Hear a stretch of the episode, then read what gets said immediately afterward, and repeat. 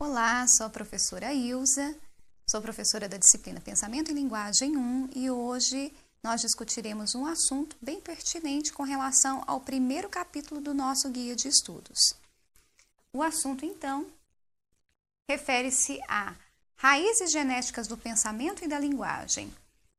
Esse assunto ele está bem restrito ao desenvolvimento da linguagem a partir da concepção de um autor que vai subsidiar o nosso primeiro capítulo, que é Levi Seminovich Vygotsky. É, nós vamos começar então a discussão a partir da compreensão do que é essa linguagem. A linguagem, então, ela pode ser manifestada de diferentes formas. Então, nós podemos observar aqui nas imagens que a linguagem ela não é expressa apenas por palavras, a, a linguagem ela pode ser manifestada pelo nosso corpo, como uma linguagem corporal, por sinais, é, por códigos, por imagens, também pela voz, mas pela escrita, pelos gestos, pelo olhar. Então, a linguagem é, é, é uma expressão do nosso ser em diferentes formas, não só pela oralidade, mas ela pode ser gesticulada, ela pode ser expressada pelo corpo, ela pode ser musicalizada, ela pode ser sinalizada. Então a linguagem ela tem diferentes formas de manifestação. E a partir dessas diferentes formas é que, o, que atrai esse autor, Vygotsky, a tentar compreender como é que se constitui essa linguagem. A partir disso, é, esse autor tenta compreender a raiz genética do pensamento e da linguagem, ou seja, como é que a linguagem interfere diretamente na constituição do nosso pensamento. Eu vou dividir então a nossa aula em quatro tópicos de discussão. O primeiro, então, a gente vai tentar explicar, vamos argumentar essas raízes genéticas, ou seja, essa concepção que esse autor vai defender. No segundo ponto, então, nós vamos é, tratar da, do estágio do pensamento e da fala. Depois, então, a gente parte para o resumo, é, a, a, conclusão dessa, da, dessas nossas proposições e alguns exemplos que eu vou utilizar. Então, começando com as raízes é, do pensamento e da linguagem num plano filogenético. Vygotsky, então, ele parte para compreender a linguagem de alguns estudos realizados na época, principalmente na Rússia, com relação ao desenvolvimento da linguagem a partir dos animais. Ele não faz experimentos com os animais, ele aproveita estudos realizados com animais para compreender essa relação pensamento e linguagem. Um dos estudos então feitos na época são os estudos com é, os chimpanzés, por Holler, é, que tenta compreender esse comportamento intelectual. Outros são os estudos com os antropóides de Yerkes, que eles começam a perceber que a linguagem ela não, ela não está vinculada só à emissão sonora de palavras. Então, nos animais, como é que se constitui essa linguagem por meio de sons e gestos? E eles percebem que os animais se comunicam entre si, as imagens aqui é, é uma imagem simples aqui de um chimpanzé movimentando aqui um instrumento, que aqui é uma madeira, mas é, junto com esse movimento, com essa ação, sempre a emissão de um som. Outra observação feita também dessas lingu dessa linguagem primitiva, a linguagem dos antropóides, foi, junto com essa incidência sonora, quer dizer, um grunhido, um barulho, um grito, vem também um gesto. Com esse gesto, ele movimenta os outros animais que estão perto dele. Aqui o exemplo dado nesse estudo foi é, a obtenção de um alimento que estava fora do alcance desses animais. Então, na imagem, a gente pode perceber que eles, é, o que foi colocado para auxiliar a obtenção desse alimento foi apenas uma caixa. Então, a caixa que ela passa a ser um instrumento que o animal utiliza para obter o seu alimento. Então, é, junto com ela, ele emite sons, ele emite gestos e ele consegue manipular e influenciar outros animais que estão perto dele. É interessante a gente observar que essa movimentação toda é muito semelhante, que é o que próprio Vygotsky vai perceber nas conclusões dele, que isso é muito próximo com, as, com a linguagem infantil e com os primeiros movimentos que a criança procede. A partir dessas observações, Vygotsky então conclui que o pensamento e a fala têm raízes genéticas diferentes. Ou seja, a discussão na época era que, ou que pensamento e linguagem era uma coisa só, e outras discussões na época diziam que não, eram dois procedimentos que acontecem internamente, mas que eram totalmente distintos. Quando Vygotsky passa a observar esse procedimento, ele percebe sim, não, tem raízes genéticas. O, o processamento interno inicial em nós ela, ele é diferente. As duas funções se desenvolvem ao longo da trajetória de formas diferentes e independentes. E os antropóides possuem semelhanças com o homem no uso de instrumentos, na formação intelectual, na fala, como função de descarga emocional e função social. Então ele percebeu que há muita semelhança entre o desenvolvimento é, dos animais, nessa concepção da linguagem, o desenvolvimento da linguagem dos animais com o desenvolvimento da nossa linguagem, principalmente nas primeiras fases da nossa infância. Não que a gente, ele não igualou, mas ele buscou semelhanças para tentar compreender o desenvolvimento da nossa linguagem. E ele vai dizer então que há uma estreita correspondência entre o pensamento e a fala que caracteriza o homem. Então, pensamento e linguagem, embora tenha raízes genéticas diferentes, há uma correspondência entre esses dois processos internos e ele tenta comprovar isso ao longo do seu estudo. Na filogenia do pensamento e da fala, ou seja, a origem desse pensamento e dessa linguagem, eles têm duas concepções um pouco distintas, mas embora interligados. Que primeiro é a, a primeira fase que ele denomina é pré-linguística do pensamento. E a outra é uma, uma fase denominada pré-intelectual da fala. Então, há um momento em que o pensamento ele utiliza de uma fala pré-linguística, ou seja, ele não, ele não elabora palavras de forma é, convencional. E uma fase pré-intelectual da fala. Pré-intelectual, a fala ela não emite uma, uma vinculação direta com o pensamento. Então, nessas raízes do pensamento e da linguagem, num plano ontogenético. Então, o primeiro tópico que nós discutimos, ele vem trazendo que a origem, a filogenética. Num segundo tópico, agora nós vamos perceber que o Vygotsky ele descreve esse desenvolvimento da linguagem a partir de etapas, de fases. A primeira fase que ele vai dizer, essa é a fase pré-intelectual do pensamento e a, e a pré-linguística é, do pensamento e a pré-intelectual da fala. Essa primeira fase, ela corresponde aí por volta de até um ano e meio, dois anos de idade, em que a criança ela não emite as palavras de forma convencional. Mas há um dado momento em que essas duas fases, então, elas se interligam. Elas, ela vai então se aproximar e fazer uma fusão.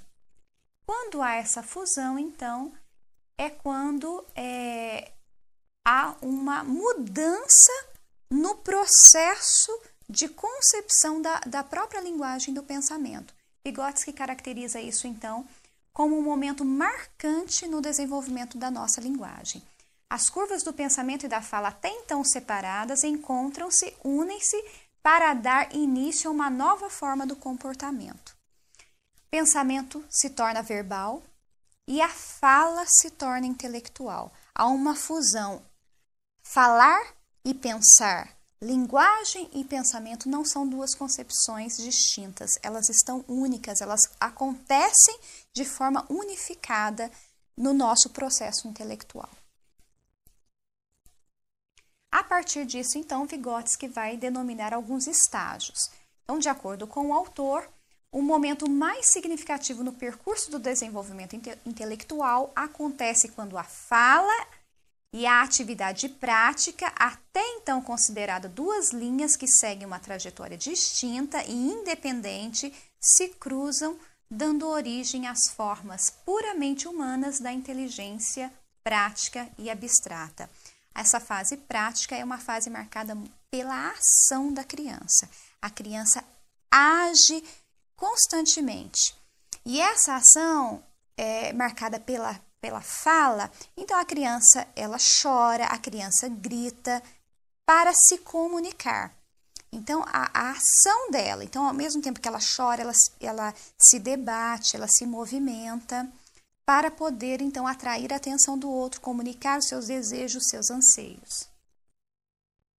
Este momento é considerado determinante quando fala e pensamento então, se se aglutinam, é considerado determinante no desenvolvimento, pois a fala passa a servir o intelecto e os pensamentos passam a ser verbalizados.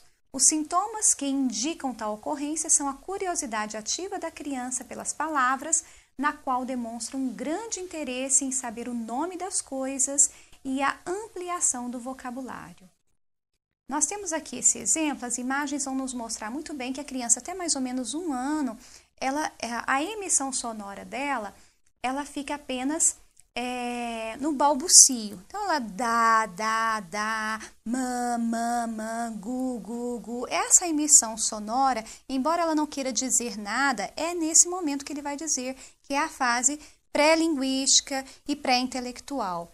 Ela não tem aí uma intenção é, de fo, fo, fonética em si, de fonetizar, de comunicar, expressar-se em palavras. Ela está ensaiando sons, especificamente. E nesse momento, então, ele vai dizer que não a fala não está servindo ao pensamento. É um momento apenas de construção e de ensaios vocálicos. No segundo momento, então, é, nós temos aí uma fase que ele vai denominar de psicologia ingênua, o momento em que ocorre a experiência da criança com as propriedades físicas do seu corpo e dos objetos. E aí acontece o uso dos instrumentos, o uso da própria linguagem. Então, Vygotsky não determina especificamente uma idade. Ele não vai dizer que é a partir de um ano, que é a partir de dois anos, um ano e meio. Ele vai dizer que é um momento. E esse momento, ele, ele é variado de acordo com a, os estímulos externos, de acordo com as condições físicas de cada criança. Então, para uma criança pode ser com um ano, para outra com um ano e meio, para outra com dois anos. Em que essa segunda fase, a criança já começa a elaborar as palavras e ela começa a atribuir um sentido para essas palavras. E esse sentido, ele é construído socialmente, que Vygotsky percebe. Então, quando ela pede um brinquedo ou quando ela pede um alimento e ela no, esse pedir muitas vezes é pelo apontar. Então ela aponta o que ela quer e a mãe ou quem está cuidando dela observa que esse sinal está indicando aquele objeto. Aquele cuidador, aquela mãe traz o objeto para essa criança, ela percebe que esse gesto ele é um indicador daquilo que ela deseja. E ela passa então a, a observar que o gesto me faz ter algo que eu desejo. A mesma coisa de esticar os bracinhos e chamar a mãe, ou chorar, né, ou gritar. Então são gestos que ela vai percebendo e utilizando como linguagem. Quando nessa fase aqui ela começa a perceber que além do gesto, ela pode usar também a palavra. Então, ao apontar, ela pode dizer bó, bó, bó, que é a bola que ela quer, né? Ou apontar e dizer a, agu, agu, que é a água que ela quer, ou mamá, ou a mamãe, ou papai, ou chamar alguém. Junto com o gesto, ela percebe que ela pode também utilizar esse som. Porque sempre junto com esse cuidador, com esse, com esse responsável que está perto da criança, quando a criança faz o gesto, a mãe sempre diz: a bola, é a bola que você quer? bola? É o mamá? É a água? Então, junto com o gesto também vem aí a emissão sonora da palavra. E é aqui então, nessa fase, que Vygotsky percebe a importância que tem as relações sociais para a criança, então, perceber que a palavra está vinculada ao objeto. Então, quando ela diz bola, ou quando ela diz um outro brinquedo, ou papá, ela experimenta todos os objetos pela sensação, pelo próprio corpo. Então, falar bola, falar um brinquedo, falar, aqui no caso, é o próprio, o próprio prato, né, o objeto que ela vai utilizar para alimentar, ela, ela pega aquele objeto, ela abraça o objeto, ela põe o objeto na boca, ela às vezes deita em cima do objeto, porque ela precisa sentir aquele objeto, conhecer o objeto não só pela palavra, que a mãe diz bola, mas ela quer entender o que significa bola. Bola é um objeto, grande ou pequeno, macio, redondo. Ele é, ele é mastigável, não é mastigável? Ele é gostoso, não é gostoso? Ele é áspero, não é áspero?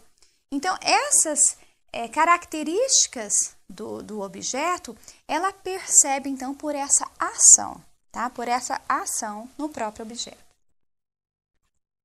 O terceiro estágio, é, ele vai chamar de um acúmulo dessa experiência que a criança vai, então, adquirindo ao longo é, desses um ano, dois anos, três anos, em que todo objeto a criança faz um movimento físico de, para experimentá-lo, para conhecê-lo.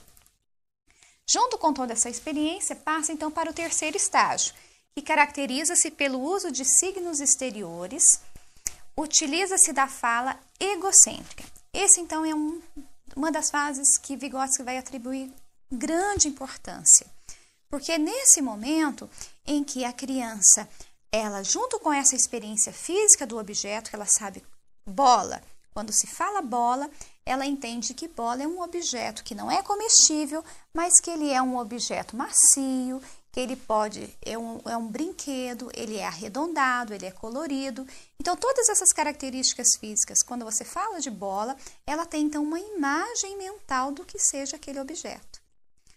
Junto com isso, então, a criança ela passa a utilizar da, da, dessa fala de uma forma muito representativa, muito imaginária. É um momento em que a criança ela explora essa linguagem de uma maneira muito é, voltada para a fantasia, para a criação imaginária. É nesse momento que a criança brinca de faz de conta, em que ela experimenta ações, ela fantasia, ela cria uma outra realidade. E é, junto com essa realidade, ela fala o tempo inteiro. Quem observa uma criança brincando nesta fase, ela está inteiramente envolvida pela linguagem. Então, ela fala, conta, pergunta, responde, ela indica, se ela está brincando com duas crianças, ela até indica o que a outra criança tem que falar o que ela, ela vai perguntar e ela diz: você responde isso. Então, no ato de brincar, quando a gente observa para essas imagens aqui no slide, a gente percebe a criança brincando de mamãe. Então, a boneca se torna aqui a própria criança. Ela conversa, ela imita o som dessa criança, ela traz então toda uma realidade externa de ser mãe a partir da concepção da própria linguagem. A linguagem vai configurar toda uma situação materna de cuidado com a filha, de orientação, de carinho, é, de zelo. É, tudo que uma mãe faria ou falaria, se comportaria, é expresso pela linguagem dessa criança. Uma criança brincando ali com de cavalinho de pau. Naquele momento em que ela está brincando de cavalinho de pau, não é um cavalo, mas ela, ela traz toda a realidade de um cavalo para aquele objeto. E ela vê esse objeto como um cavalo. Ela faz o barulho do cavalo, ela faz o movimento do cavalo, ela age como se ela estivesse em cima de um cavalo. E aqui na terceira imagem a gente percebe a criança ela se veste como a mãe, põe o sapato da mãe, põe a roupa da mãe, ela e fala muitas vezes como se fosse a própria mãe. ela tra traz para a linguagem, para o seu próprio gesto, toda a vivência daquela situação. Vygotsky, então, ele percebe que nesta, nesse momento nesse estágio, a criança ela não está trabalhando só com a palavra em si. Palavra mãe, cavalo, aqui no caso pode ser também a palavra mãe, aqui pode ser a palavra filha. No, a criança está trabalhando com o que significam essas palavras para ela. Então, aqui é o sentido, é o significado da palavra, o exemplo aqui, cavalo. Então, não é só o cavalo em si, mas o que, que significa o cavalo? Esse momento, então, Vygotsky considera como muito significativo porque a criança explora o significado de tudo que a envolve por meio do ato de brincar, que aqui é a criação imaginária, que é a brincadeira do faz de conta. O quarto estágio, então, é denominado estágio do crescimento interior, momento em que as operações externas se interiorizam e passam por uma profunda mudança no processo. Até o estágio anterior, a criança fala muito o tempo todo e a gente não percebe uma criança brincando é, sem falando no seu pensamento, como muitas vezes a gente faz comumente, né? A gente a gente fala baixinho, fala consigo mesmo, mas fala no pensamento. A criança, ela, o que ela pensa, ela emite, ela fala. Ela não consegue é, fazer esse processo internamente. Há um dado momento que Vygotsky vai perceber que ele, ela passa então por um percurso que é a fala egocêntrica, que nós vamos explorar mais um pouquinho adiante, que a permite passar pelo quarto estágio. O quarto estágio é quando nós conseguimos trazer essa fala de forma internalizada. Então, nós adultos, a partir de mais ou menos 12, até um pouquinho antes, 10, 11, 12 anos, a criança já passa a internalizar essa linguagem.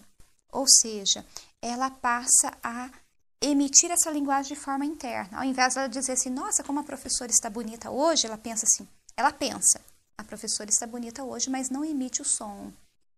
Então, ela, ela passa a utilizar de duas estratégias, que é essa fala interior, que uma criança até mais ou menos sete anos, ela não consegue fazer isso. Ela, se ela pensa naquela situação, ela fala. Independente se aquilo seja bom ou não, se aquilo seja desagradável ou não, ela emite aquela expressão.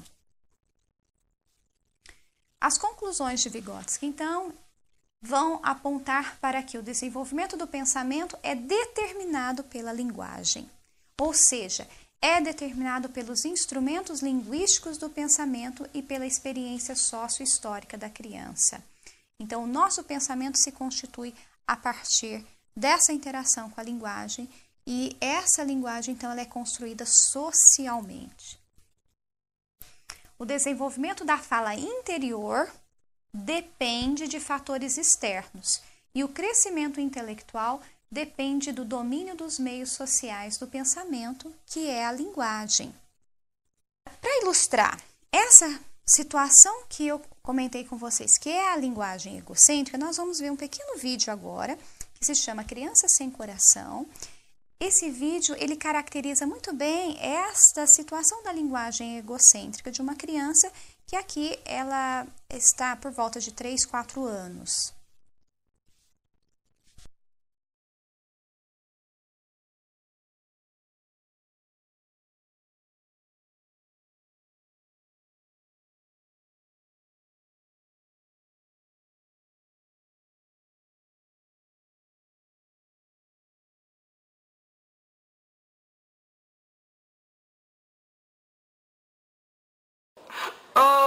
Que é teu nome? Cauã. Como é que é o nome da mamãe, Cauã? Manuele. Manuele? É? E como é que é a mamãe Manuele? É. Hum, não sei. Não sabe? Como é que é o cabelo dela? Hã? Como é que é o cabelo dela? Igual o teu. É igual o meu? Tem certeza? Hã? E como é que é a mamãe? Ela é alta ou ela é baixa?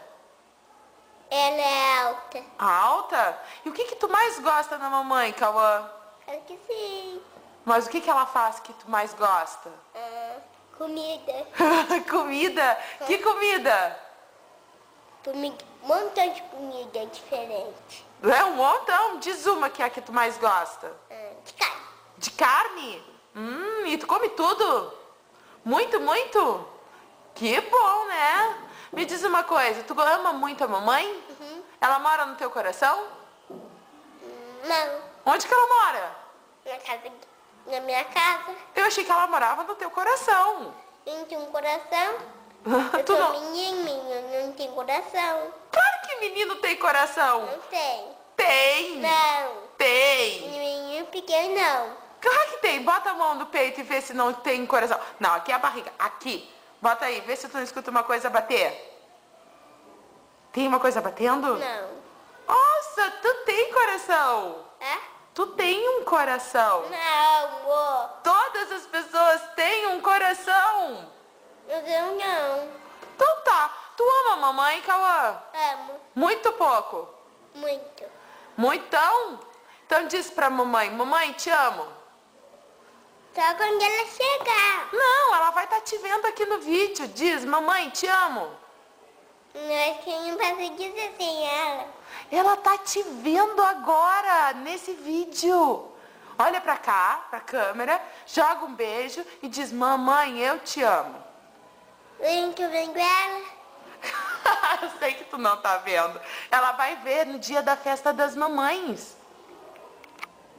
Ela vai te ver no dia da festa das mamães. Joga um beijão, assim. Joga um beijo.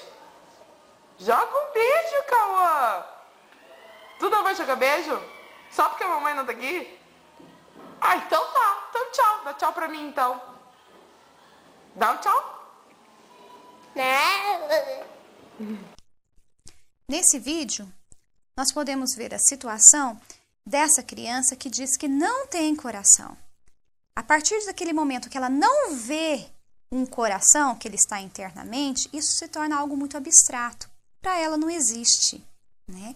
E mesmo que outras pessoas digam, o pensamento egocêntrico, então, ele move toda uma concepção da criança. E outra situação que a gente vê no vídeo é a questão de a, a professora pedir para mandar um beijo para a mãe, ele vai dizer: Não, não vou mandar um beijo para minha mãe, porque ela não está aqui.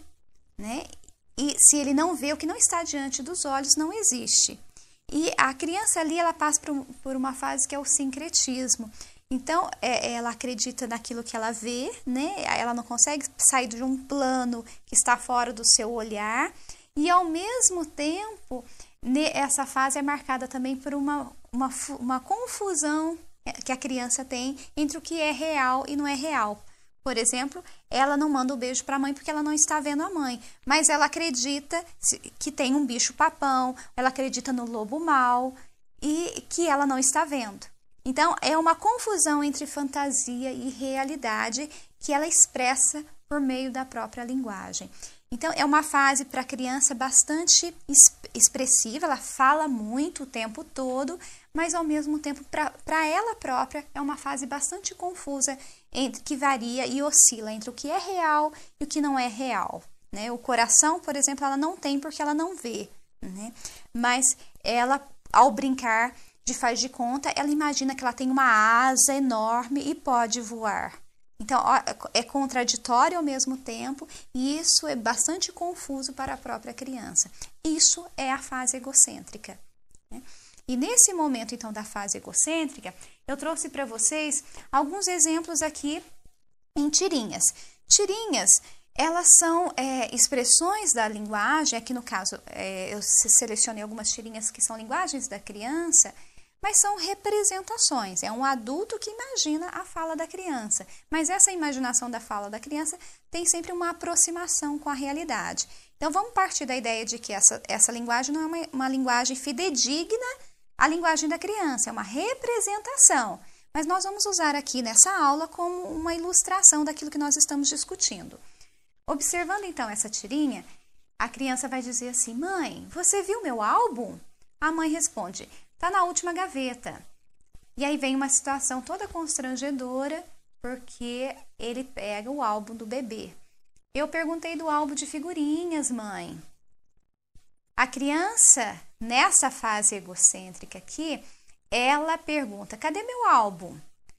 O álbum, na verdade, é, ela tem a imagem do álbum que ela quer. Ela está falando do álbum de figurinhas, mas ela não expressa isso totalmente pela linguagem. E ela faz, a criança faz isso com N situações, porque se para ela está claro o álbum, ela imagina que esse álbum, essa ideia de álbum, é clara também para o outro. Isso também é uma característica da linguagem egocêntrica. A criança vê tudo no seu ponto de vista. Se ela imagina o álbum, ela, acredita que o outro também está vendo o mesmo álbum que ela está imaginando. A outra situação da tirinha é: a mãe diz, filho, se vier corrente de ar, use a blusa. E ele utiliza a blusa, numa situação que é peculiar para ele. Então, a linguagem egocêntrica, embora que seja uma, uma situação fictícia e representativa da realidade, mas a gente entende outras situações em que a, o adulto expressa um enunciado, uma ordem para a criança, mas a criança faz a percepção daquela ordem, daquela fala, daquele, daquele aconselhamento, ela faz a percepção daquilo que ela quer, da palavra que ela quer, ou do entendimento que ela quer daquilo que o adulto está falando para ela. A terceira tirinha, então. A mãe diz: tire aquela bagunça da sala. E ele tirou a bagunça da sala. A mesma situação anterior. Ele faz a percepção da ordem do adulto a partir da sua do seu ponto de vista, da sua concepção egocêntrica. Então, a, a, a linguagem egocêntrica ela se move a partir daquilo que a criança vê, percebe, acredita. É, o, o, o estudo da linguagem egocêntrica ele é feito de forma bastante minuciosa por Piaget. Vygotsky se apropria desse estudo e ele vai entender que a linguagem egocêntrica ela não é percebida desta forma como para esse autor, que é Piaget. Piaget diz que é, é, há todas essas características, Vygotsky concorda que a fase egocêntrica é marcada por todas essas características, mas Piaget diz, em um dado momento, essa linguagem egocêntrica some e a criança passa a utilizar de uma linguagem social em que ela compreende o adulto. E Vygotsky não, não se conforma com esta expressão sumir. Como que a linguagem egocêntrica, como que essa fase, essa modo, esse modo de percepção do mundo, das pessoas, como que isso some de repente na criança? Então, Vygotsky intensifica os seus estudos sobre a linguagem egocêntrica e ele percebe que a linguagem egocêntrica ela não desaparece, ela se transforma. Ela se transforma numa linguagem interiorizada. Então é quando a criança ela vai se diminuindo ao longo dos seus anos, então por volta de 7, 8, 9 anos, isso vai variar de criança para criança. Mas uma criança, por exemplo, com 9, 10 anos, ela começa a diminuir as suas brincadeiras de fantasia, seu, seu, seu, brincar de faz de conta, ela passa a comunicar de forma mais é, elaborada, ela pensa interiormente, muitas vezes antes de, de expressar-se. Então, ela faz a utilização desses dois recursos e ela então passa a compreender o ponto de vista do outro. É nesse momento, então, que Vygotsky vai dizer que partimos do biológico para o sócio-histórico. Então, aqui a gente já está no quarto ponto em que a gente vai buscar algumas, uh, algumas conclusões para o nosso estudo da aula de hoje. A natureza do próprio desenvolvimento se transforma do biológico para o sócio-histórico. Então, partimos lá de uma concepção biológica, que nós vimos no, no início, das raízes genéticas do pensamento, que é algo muito principiante, filogênico, que marca a nossa origem como ser humano, para, na interação social com outros seres humanos, com outras pessoas que fazem uso de diferentes instrumentos e da linguagem para construir então uma nova aprendizagem. A aprendizagem pressupõe uma natureza social específica e um processo através do qual as crianças penetram na vida intelectual daqueles que a cercam. O homem é um ser social e constrói seu conhecimento entrelaçando suas experiências com outras pessoas. E que a esta interação com o mundo que o cerca proporcionará a este conhecimento um significado social histórico. Vygotsky acredita e defende fortemente que o homem se, se, se constitui homem a partir da relação social. É a relação social que faz com que a criança, então, é, desenvolva-se nessas etapas da linguagem, que elas estimule essa interligação entre pensamento e linguagem e que ela passe então de um plano biológico para um plano social, sócio-histórico, que ela sai das funções elementares do pensamento para as funções superiores do pensamento, a capacidade de raciocinar, de pensar, de memorizar, de estabelecer relações então, esse, isso só é possível pelas relações sociais, pelo convívio com os outros é, que a cercam, com os outros cuidadores, pessoas que da família, da comunidade, os amigos, enfim, essa relação social é que demarca então uma evolução e uma construção intelectual. A criança, quando no momento em que o pensamento e linguagem encontram-se envoltos pelo egocentrismo, percebe-se que a compreensão da linguagem de um adulto se dá de forma equivocada. Foi o que nós vimos. Essa compreensão equivocada, então, do pensamento para Vygotsky, ela é imprescindível Principalmente para nós que somos professores, compreender esse momento, a criança precisa passar por essa fase para que ela construa fases posteriores. Então, o pensamento egocêntrico ele é determinante a ponto de intervir na apreensão do enunciado. A emissão ou entendimento de discurso volta-se para as condições reais e concretas de sua vivência, com um grau mínimo de abstração e para uma centralização de si mesmo. A fase egocêntrica, ela não é uma simples fase no momento em que a criança é, só fala, só expressa ou confunde palavras ou fica brincando de faz de conta. Mas ela vivencia a realidade, ela constrói uma realidade para si mesma, ela está fazendo ensaios e ensaios de, da função social que é a linguagem e da função simbólica das palavras. A relação, então, professor-aluno.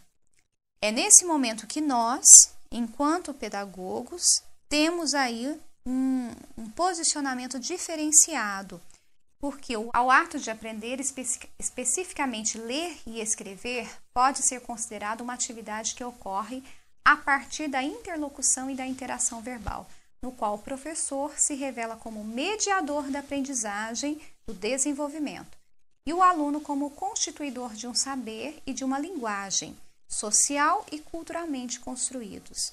A função aqui do professor, ela é primordial, porque ele vai ser não só o estimulador, mas ele vai ser o mediador, aquele que vai estar entre essa construção social que a criança já chega na escola com algo bastante é, consolidado e vai então a partir disso estimular os demais desenvolvimentos, a aprendizagem da criança posteriores. A função do, do, professor aqui ela é imprescindível. Conhecer o desenvolvimento da linguagem da criança nos propicia então saber como agir com essa criança. É claro que aqui nós procuramos pautar alguns pontos, né, de, é, destacar alguns pontos da teoria de Vygotsky. Há muito ainda para ser discutido, há muito a ser pensado, a ser lido sobre o assunto, o que a gente pode então discutir numa aula posterior. Bons estudos para vocês!